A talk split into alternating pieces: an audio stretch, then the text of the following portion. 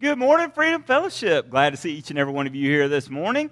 I'm excited to be here, being able to speak with you this morning. Uh, we are taking just a quick little break from the series we've been doing, uh, Stress Less. It has been an incredible series. If you haven't been here as part of that series, let me encourage you to go back online, check out some of the videos of those previous services, and let me just tell you, our pastor has been bringing it, so you definitely want to dig in there, check that out, and know that next week we'll pick back up with that too. So, in a minute, we're going to dig into today's uh, developing a habit of worship. But before we talk about developing a habit of worship, I'm going to do the same thing I did in the previous service, and I want to encourage you in is that we all have habits in our lives, and one of the habits I think we need to do as a church, especially, is to be completely in the habit of praying for our pastor and his family and encouraging them. I think that is a super important thing to do. No hands up, but I just want to ask you, once again, no hands up. Do you pray for our pastor on a consistent basis? If not, let me encourage you to begin that habit of doing so.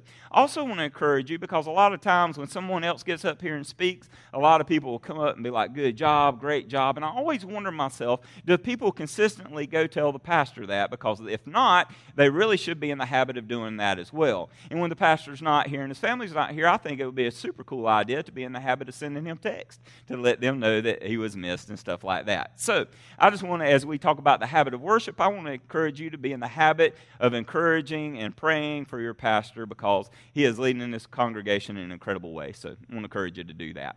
So, to do that, let's go ahead and pray and get this started. In case you're not in the habit, we're going to pray for him specifically before we get started with the rest of the message. Father God, we come before you in the name of Jesus, thanking you so much for the opportunity to be a part of this church, to be able to worship you this morning. Lord, we pray for our pastor and we pray for his family. That, Lord God, you would encourage them wherever they're at this morning, encourage them in their walk with you, encourage them in their bond as a family, Lord. I know a lot of times pastors can hit, be hit with so many discouraging things and last minute preparations and adjustments in life. And I pray for him, Father God, that you would strengthen Pastor Joseph day by day, deepen his relationship with you, that it overflows into this congregation in our individual lives, Lord God, as you're working in him. Continue to be with and encourage and bless his family, Lord God, his wife, his daughters, Lord, and, and just bless them, Lord. And once again, we are thankful to be under the privilege of his leadership. In Jesus' name we pray. Amen. Don't let that be a habit that started today. Once again, I want to encourage you to continue that as well. So, are y'all ready to dig into developing the habit of worship? Before we do that, I want to encourage you to think about this.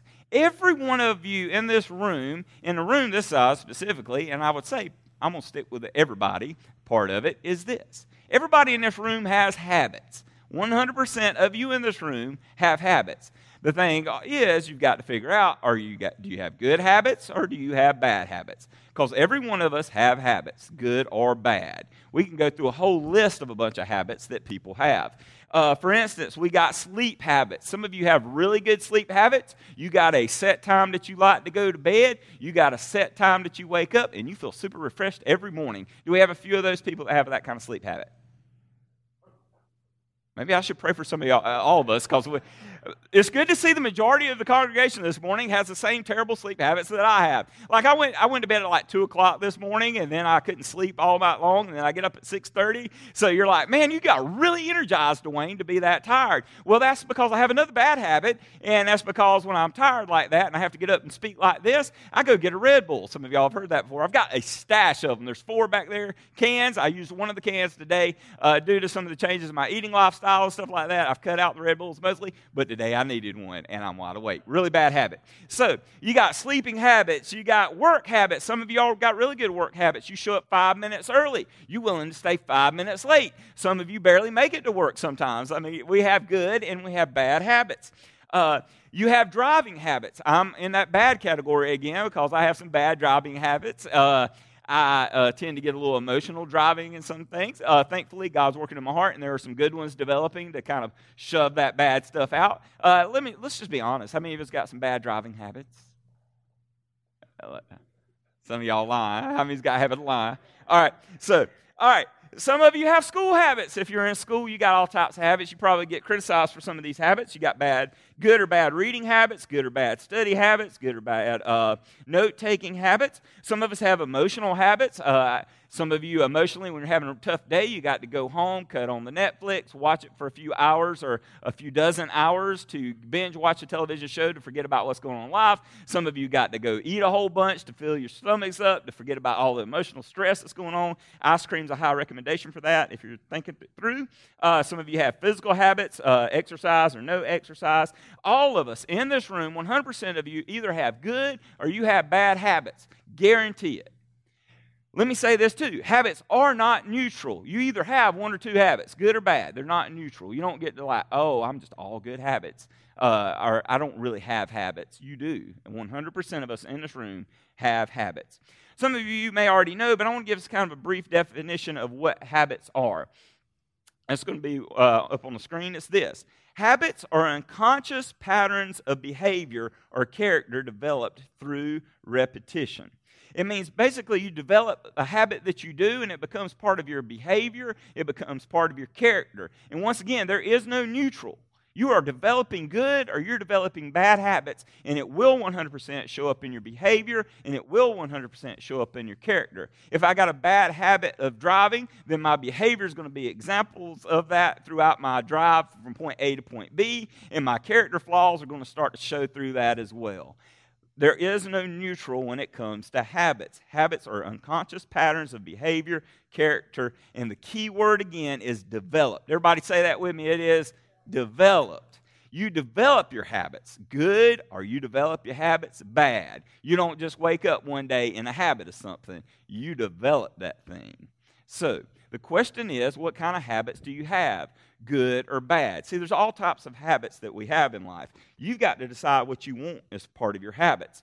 Some of y'all know that I have lost a good bit of weight. I get it mentioned to me all the time, and sometimes I wonder how fat was I when I'm asked that.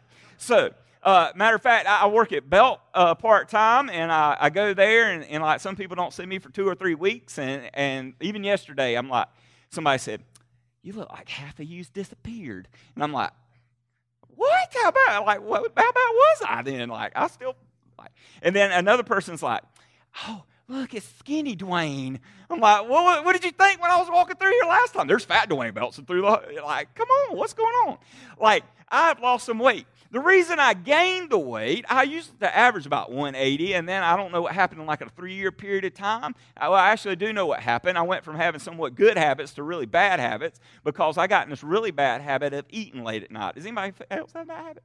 Like eating late at night. Like I'm talking about extreme eating late at night. I would get off at work at Belk at like 10 o'clock. I'd go home, and I really love cereal. That's one of the things I enjoyed in life when I was eating bad. Is I would get some Captain Crunch. Has to be peanut butter because that's the anointed of God, peanut butter Captain Crunch. And then you had some Cocoa Krispies, and you throw them in together. That's like peanut butter chocolate. Some of y'all's like preach, Dwayne. I'm just saying that is some good stuff right there. So you put that in there together. I would eat not one but two bowls of that, and I'd still be a little bit hungry. And so I'd have to go get some Doritos out. And it, the best thing for Doritos is to dip those things in some ranch dressing. And so next thing I know, I've had two bowls of cereal, half a bag of chips with some ranch dressing on them. And uh, guess what? Good habit or bad habit? Bad habit. And then we know my sleeping habits are all jacked up anyway, so it takes me longer to go to bed, and I'm really sleepy and tired. And I get up the next morning, and I'm like, you know, really bad habits. See, there's no neutral. I either have good habits or bad habits. But see, sometimes we are forced into having to make a decision do we want to continue in the bad habits or do we want to replace them with good habits? And I was kind of pushed into that. Some of you have asked me how I've lost the weight. Well, here's kind of the background story of that. I had to go to the doctor because I thought they thought I had a well, I was having a lot of pains right here because I went to the uh, I forgot the name of the jump place, but I'm jumping on the trampoline, all that, and I felt like it was really hurting right there. So a couple of days later, I went and I'm like, okay, doctor, what, what's going on? And she said, I think you're having a hiatal hernia. So I'm going to send you to get an ultrasound for the hiatal hernia. I'm like, okay, cool. I just want this to quit because it was hurting really bad. So I went, got uh, the ultrasound, and the lady starts right here for like two or three seconds. And then she's all the way down here on the other parts of my stomach. And I'm like, Ma'am, let me ask you a question. I thought I was here for a hiatal hernia, but you're spending all your time down here. Hiatal hernia is here. Like, she shouldn't know that because she's like, it was just kind of. And she looked at me and was like, uh, I don't know if you know this, but hiatal hernias don't show up on ultrasounds. I get a little temperamental sometimes, and I'm like, "What do you mean that not showing? Why did the doctor send me here?" She's like, "I don't know. I'm just doing what, what she recommended that we do." And I am furious. So, anybody ever been at like been at a doctor's appointment and that ain't what it's supposed to be? And you like, I'm mad. My daughter was with me at the appointment. I go out and I'm like arguing with her. I'm like, Megan, I cannot believe that doctor sent me here, and we just wasted two hours this morning, and I they didn't even check nothing. This is stupid. I called my wife. I'm like, I'm, the people you work with are idiots, and I can't believe that they sent me to this doctor, and it makes no sense whatsoever.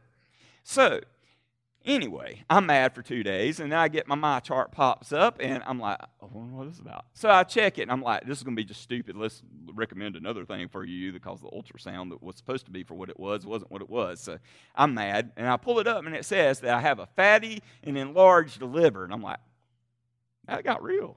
And so I'm a little upset. And so I start researching, and it's like for like alcoholics drinking a lot. That's one of the reasons I don't drink at all. So I'm like, that clears that out. And the other thing is, high intakes of sugar and no exercise and stuff like that can wear on you as well. Well, we know that that's obviously a bad habit issue that I got because I just told you I wipe out two bowls of cereal, some chips, all in one night. So, there.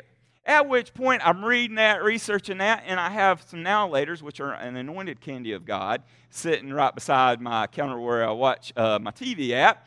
And I look over at the now and I really was wanting one, and I was looking on my phone, and I was like, I don't know if this is wise. So I'm like, bump this. I'm going to go out one day, but it ain't going to be because of this, because I'm not taking care of myself. So I take my now I take them, throw them in the trash. I turn slightly to my right to where my pantry is. Now you got to keep in mind this is the end of May, first part of June, and I yes still have Christmas trees, the little Debbie's, in my uh, pantry. And I'm like, oh Lord. And so I grabbed those things, I chunked them in the trash, and I wept like a, no, I didn't really weep. I, I, was, I was upset, but I did bag it up and I tightened it up and I put it out in my outdoor trash because I didn't. I would be ashamed to dig in my outdoor trash for those things. but if they were inside, I still would have been tempted to dig through the trash. That's a Seinfeld reference if you've never seen that, where he's digging in the trash. So that I'm just telling you, habits affect our lives. So, what I decided to do is wipe all that out. I lost all the weight because I changed and then exchanged a bad habit for a good habit, and it gives results. I'm either going to continue in bad habits or we continue in good habits, and that includes spiritual habits too. There's a lot of spiritual habits I could talk about this morning. There's the spiritual habit of prayer, which we all should be doing. We should be praying for others. We should be praying for our families. We should be praying for our pastor. We should be praying, praying, praying people. We should be in the habit, the minute something bad happens, we hit our knees in prayer instead of worrying about it. We should be in the habit of praying. There's also the habit of worship. We, uh, not worship, but uh, of coming to church. We need to be in the habit of that. That is so important. Other people need to be, have connections with you, and Jesus has called you to come to church, not just for what you can get out of it, but what you can pour into it through serving and being a part of people's lives. We need to be in the habit of praying. We need to be in the habit of serving and going to church and reading our Bible. They're all important habits that we need to be developing. But I think at the center of all these habits we could do spiritually is the habit of worship. Because if we develop the habit of worship, then it naturally overflows into the habit of praying. It naturally overflows into the habit of of reading God's Word, it naturally overflows into the habit of coming to church and serving. The habit of worship is so crucial in our walk with God. And it's a habit that we need to be developing. See, our habits affect us personally, as I shared with like the weight issue, and it affects those around me. If you talk to somebody who's got bad habits, it affects them and it affects their families. There's all types of good habits and bad habits. There's good habits. If you want a good family, you probably, when you get home, would be a good idea just to cut your phone off completely and put it to the side if you want to develop a good habit of a good family life. Cut off the TV and have a conversation with your husband and wife instead of getting caught up in that. Those are really good habits to do because your habits aren't neutral and your habits affect you personally and will affect the people that you love in your life. But I want to focus on this habit of worship. And I'm going to show you a video in just a second. And before we watch this video, I want to ask you a question. It's a question when I taught the same message years ago at another church. I was actually looking through Twitter and I came upon this guy named Louis Giglio. If you never heard him speak before, I encourage you to go check him out. Look him up on YouTube. Incredible speaker. And on his Twitter, he put these words Will you go to church worshiping or are you going to church to worship? Do you go to church worshiping or do you go to church to worship? See, there's a big difference. Do you already worship God before you get to church? Or do you come to church just to get your worship in? Do you come to church worshiping or do you come just to worship? Because if you come to church worshiping, you'll have one of the best experiences you can have during a worship service. And then you'll leave also worshiping.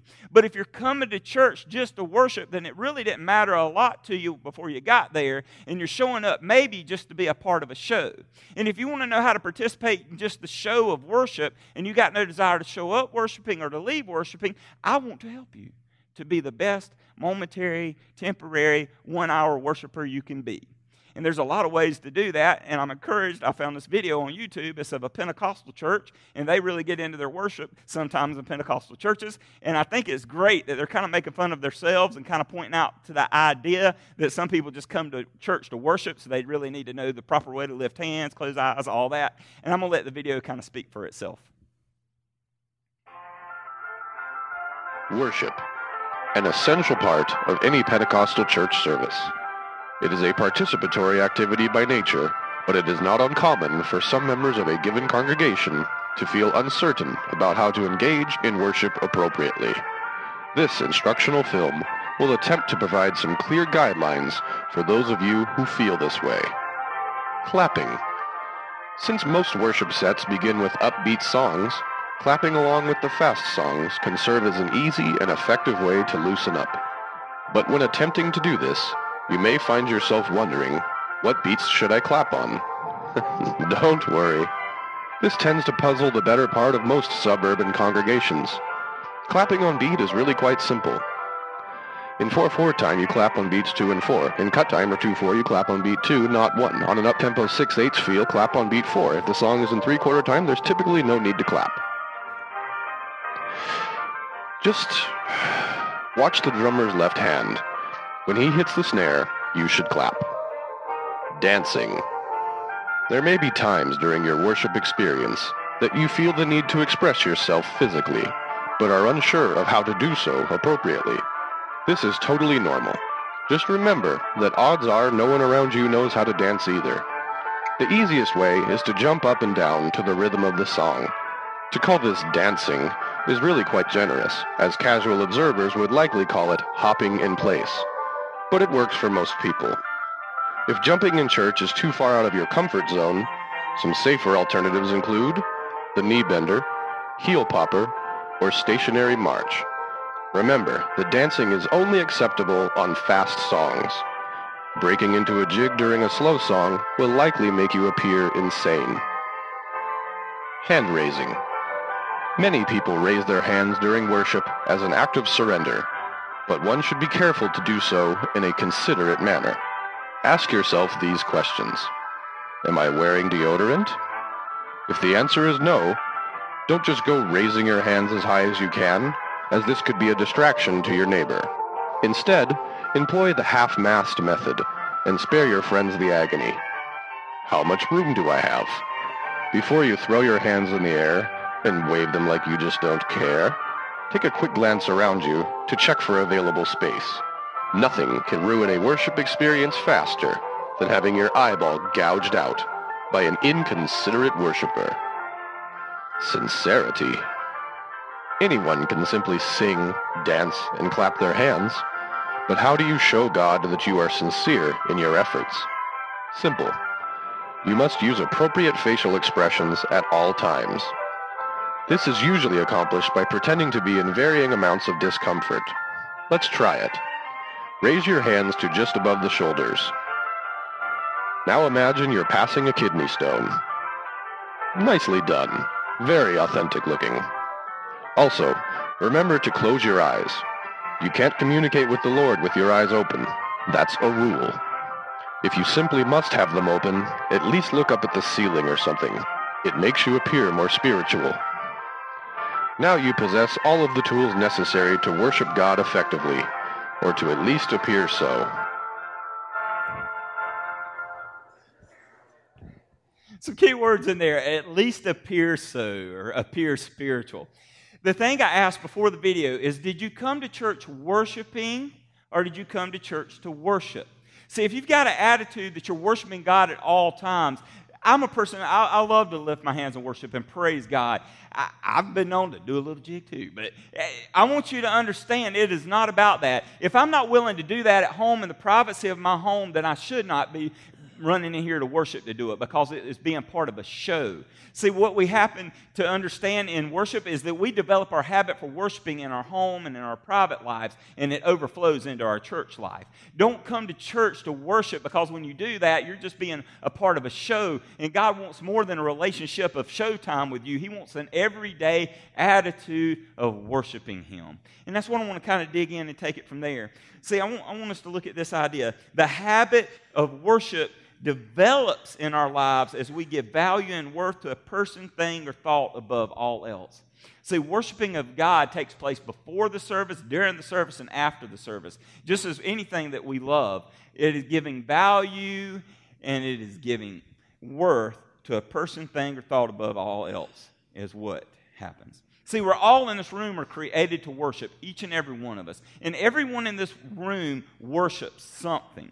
See, some of you in this room, you worship your family. Some of you in this room worship sports. Some of you in here, including myself at times, worship recreation, worship jobs, worship dreams, worship goals, worship fame. We all are created to worship, and we all have worship of other things sometimes. We get it all twisted and messed up. And I want us to look at, at, at, this next point is this.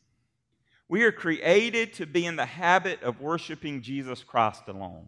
See, everybody in this room worships something. It may be family, it may be sports, it may be recreation, it may be friends, it may be someone you want to date. It, you, you've got to focus on something. You are worshiping something. Something takes value above all else in your life. But we are created, each and every one of us in this room are created, each and every one of us in this world are created to worship Jesus Christ alone. There's an incredible verse, and it's going to be a theme throughout the rest of our time, is this. Romans 11.36 says this. For everything, how many things? Everything. For everything comes from him and exists by his power. It exists by his what? His power and intended for his, everybody say it with me, glory. So let's look at it again. Everything comes from him and exists by his power, and it is intended for his glory. Now, I mentioned some things a minute ago that we get in the attitude of worshiping. I want us to change our mindset and understand that our family is it comes from him and it exists by his power and it is intended for his glory. When we think of sports, it exists it everything comes from him. It exists by his power and it is intended for his glory. When it comes to our recreation, it is a blessing from him. It exists by his power. It is intended for his glory. When it comes to your job, it is everything it comes from him. It exists by his power and it is intended for his glory. When it comes to your dreams, your goal, your fame, whatever it may be, know that it all comes from him. It exists by His power and it's for His glory. Your family is for His glory and His honor, but it blesses you. Your recreation time is for His honor and for His glory, but it blesses you. Your friendships are for His honor and for His glory, but it blesses you. You got to understand we are created to worship Him, for it is from Him that all things overflow into our lives. If we can understand that, it will change the way we see the world around us. None of those things I mentioned are bad, but they must have the priority underneath the worship of Jesus Christ, who created those things, who allows their existence, and to remember, therefore, his glory. So if any of those things ever fall apart and you've got Jesus above them all, guess what? There's hope to be had. We need to understand that. See, our, our, worship needs to overflow in our lives. It needs to show in our lives. It needs to be a worship that comes to church, worships, worships at church, and when we leave too. See, Jesus tells this story in Luke chapter 19, 37 through 40, and I think it's interesting it's an awesome story about how worship should naturally happen in all of our lives. Look at it with me. Verse 37 When he reached the place where the road started down the Mount of Olives, all of his followers began to shout and sing as they walked along praising God for all the wonderful miracles they had seen. Blessing on the king who comes in the name of the Lord, peace in heaven and glory in the highest heaven. But some of the Pharisees among the crowd said, Teacher, rebuke your followers for saying these things like that. He replied, If they kept quiet, the stones along the road would burst into cheering. He's saying, My disciples are worshiping me. They've seen the gifts that I've given them in these miracles, and they're choosing right now to worship me. And the Pharisees are like, You need to shut that down. And Jesus says, I'm not shutting it down because they're created to worship. And if they don't worship, then something else that I didn't create to worship me that way, I will make worship me that way. And that's going to freak y'all out because there's going to be stones praising me. And, and, let me just tell you, I've got this mental picture whenever I've read this verse is this. I don't know if y'all have seen the M&M commercials, but I have. The M&Ms have the legs and they got the hands and they can speak. And I picture that with this rock connection right there. I don't know about you, but if I got an M&M out the bag and threw it on the ground, it sprouted legs, hands, and started speaking, I'm either going to kill the thing or I'm going to run. It's going to freak me out. Because you know what? M&Ms are supposed to be tasty in my mouth. They're not supposed to be talking to me. That's not what they were created for. And I want you to understand when we're talking about what Jesus is saying right here, he's saying that my people are created to praise and to worship me. And you're telling them to be quiet. They can choose to be quiet, but they're going to miss the opportunity to be what I've called them to be, and that is worshipers and I will make them sprout out some feet, these rocks, and some hands, and they will start praising me. And let me tell you, Pharisees, you're going to want to kill them or run. Which one would you prefer? My people to be praising me or maybe make something else? Because I'm going to get the praise and the honor. A rock should praise me from its beauty, a tree should praise me from its beauty. Uh, a, a believer following me needs to praise me from its beauty and the way it lives its life and the words that it speaks in every area. See, there, there's this constant thing. Is Jesus who he says he is? Jesus makes some outstanding claims. In John 10, 30 through 33, I and the Father am one, are one. Again, his Jewish opponents picked up stones to stone him, but Jesus said to them, I have shown you many good works from the Father. For which of these do you stone me? We are not stoning you for any good work, they replied, but for blasphemy, because you, a mere man, claim to be what? God. Jesus made some outstanding claims. If they are true claims, then how do we react? John 14, 6, Jesus says, I am the way, the truth, and the life. If Jesus is who he says he is, he was born of a virgin, lived a perfect life without any sin. He went to the cross for our sins and died the most brutal death known to mankind. He died on that cross for our sins. He was buried and was raised on the third day. If he is who he claims to be, then what should our reaction be? I'll give you one word worship.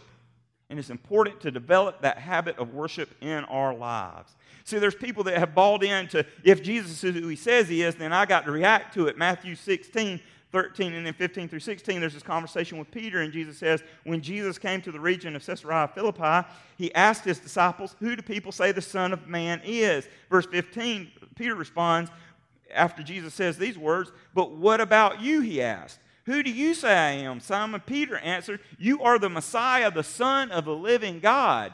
If Jesus is who he says he is, we've got to proclaim that, and we proclaim it through our worship. See, uh, John the Baptist in John 3.30, understanding who Jesus was, says he must become greater and greater. I must become less and less. I don't believe in coincidences, but one of the songs that was sung earlier had to do with us becoming less and him becoming greater. Can you grasp that idea of what it means to worship God? And then we have to decide in our generation ourselves in John 20, 29, blessed are those who have not seen yet have believed. If Jesus is who he says he is, then what should my reaction be?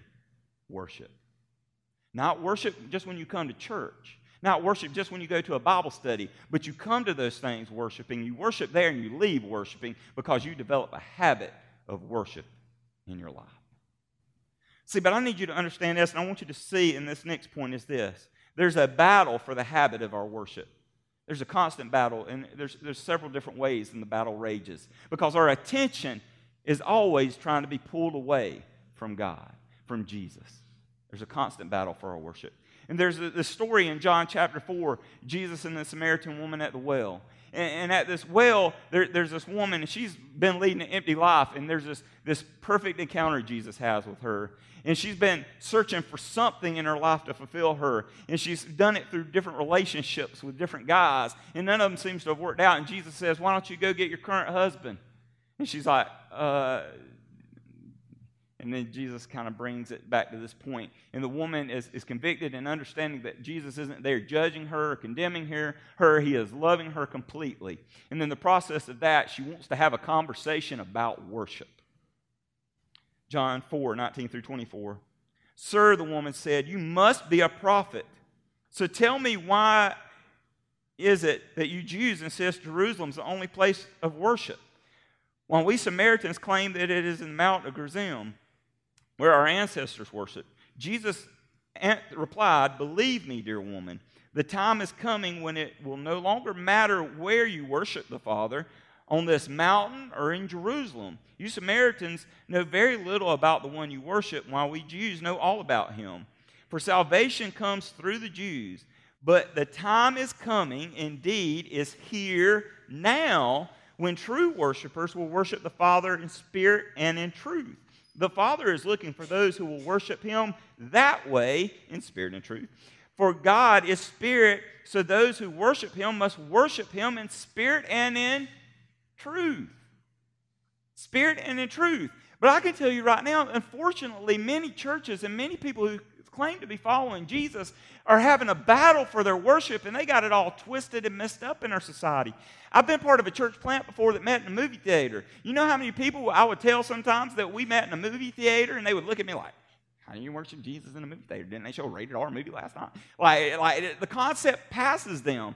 Sometimes you have people like this morning. I thought it was incredible time. once again, that, that Liz is up here leading, and we don't we didn't have a band this morning. Some people walk in and be like, hey, where's the band? How can we worship God without the band? Uh, because it's not about the band, it's about Jesus. It's about a heart of a person who wants to worship God, willing to lead. Do you know on our Wednesday nights, a lot of times we don't have a worship leader. We just throw videos up on the screen. And I would challenge you, these kids get passionate about their worship in here on Wednesday night, and they ain't got a soul up here. You want to know why? Because they're focused on Jesus, not person singing from the stage. Do you know people get so twisted up in worship sometimes? They think if I'm not if people aren't running in my church, then they're not worshiping. Some people say if people are just standing like that quietly, they're not worshiping. We don't get to define worship. Jesus did. It is in spirit and it is in truth. Is the Holy Spirit in it? Is he convicting people of their sins? Are they changing course in their life? And are they basing it off the truth of the Word of God?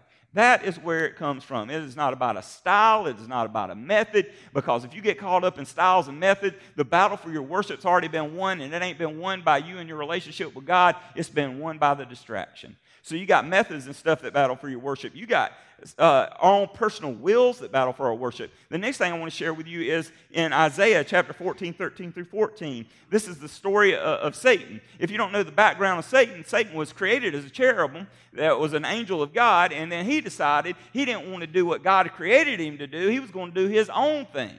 And in this, I want you to understand there's a battle for our worship. Sometimes it comes from methods and ideas of others. Sometimes it comes from ourselves because we get caught up in uh, what my will is versus what God's will is. We don't have Him as the priority. We got our own will and our own way as the priority. So look at this. For you said to yourself, I will ascend to heaven and set my throne above God's stars. I will preside on the mountain of God's far away from the north. I will climb to the highest heavens and be like the Most High. I will, I will, I will. You can't have your will in your way and God's will in His way. They are going to collide at some point in time, and you got to decide are you going to worship yourself or are you going to worship God? So you can worship methods, you can worship yourself, or you can worship God. You can't do both. Good habit or bad habit. There's no neutral in our spiritual habits either. But Jesus deals with Satan in this wonderful way in Matthew chapter 4. It's the temptations Jesus faced after 40 days in the wilderness. And we'll start in verse 8. The devil took him to the peak at a very high mountain and showed him all the kingdoms of the world and their glory. Satan says, I will give it to you, he said, if you will kneel down and worship me. Verse 10 Get out of here, Satan, Jesus told him. For the scriptures say, You must worship the Lord your God and serve him. The battle for worship Whether it's a battle of methods, it's a battle of your own self will, it all ends when you tell the enemy and those battle bringers to get out of here that you're going to focus on the truth of God, Scripture, and you're going to trust in the Spirit of God, and you're going to keep pushing through. Because let me tell you, Satan's going to get out of there because he don't want to be in that much presence of God if you're leaning into him. If you're trusting in Jesus, leaning into him. There's battles for our worship. So the question is how do we get victory in our, the habit of worship? How do we develop a habit of victory in our worship? Because Jesus' victory is our victory too if we're following in his footsteps, because he's clearing the path. And we've got to follow. So, how do we develop a habit of victory in our worship? The first thing, and one of the most important things, is this by staying in view of God's mercy. We got to stay in the view of God's mercy. Stay in the view of God's mercy. Romans 12, 1. Therefore, I urge you, brothers, in view of God's mercy. Paul's not saying, I recommend that this is a good idea. I don't, Paul's not saying, I kind of suggest this. This might help you out. Paul is literally like begging. He's like, I urge you, please, please, in view of God's mercy, I need you to understand this whole worshiping and following Jesus comes first from getting in view of God's mercy to understand who He is and what He's done for us. Do you understand the bloody brutality of the cross and what He went through for our sins?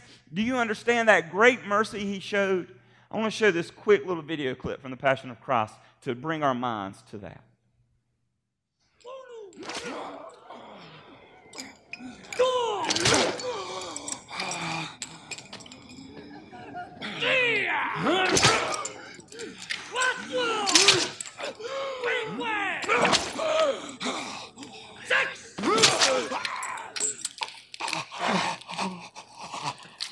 Aspigite illum, regem vermum.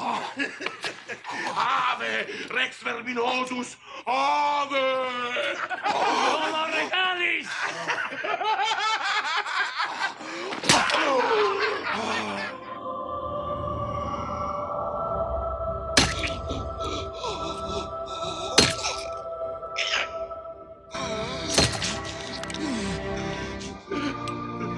Ha ha ha!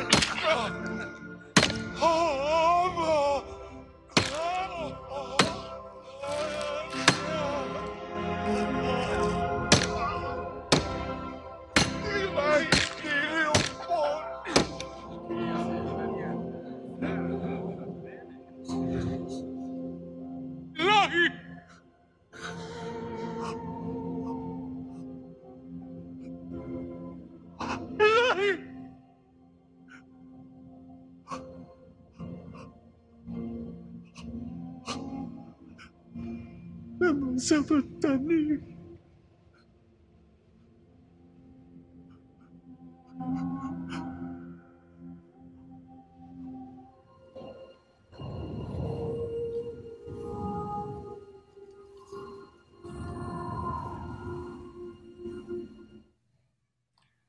urge you in view of God's mercy. See, I think we so oftentimes get caught up and captivated by other things. We get caught up in what's going on in our lives in this world, and we lose the view and the understanding of God's mercy. There's an old hymn when I survey the wondrous cross. How often do you think about the cross during a given day? Anytime you're going through difficulty and suffering, how often do you think about the cross that, that Jesus and what he went through for you that you could have a hope to anchor into? That the, the forsaken moment that Jesus uh, speaks out right there was so that you would never, ever feel forsaken. You know that you have an anchor to be rooted in. I urge you in view of God's mercy. It will change the way you worship. It will cause you to be a person who shows up worshiping and leaves worshiping because you're captivated and encouraged and, and challenged and changed by the view of God's mercy. Then sometimes, once we understand that, then, then sometimes we can go about singing. Psalms 105 2 says, Sing to him, sing praise to him. And then sometimes we do it by bowing in honor. Psalms 95 verse 6 Come, let us bow down and worship. Let us kneel before the Lord our Maker.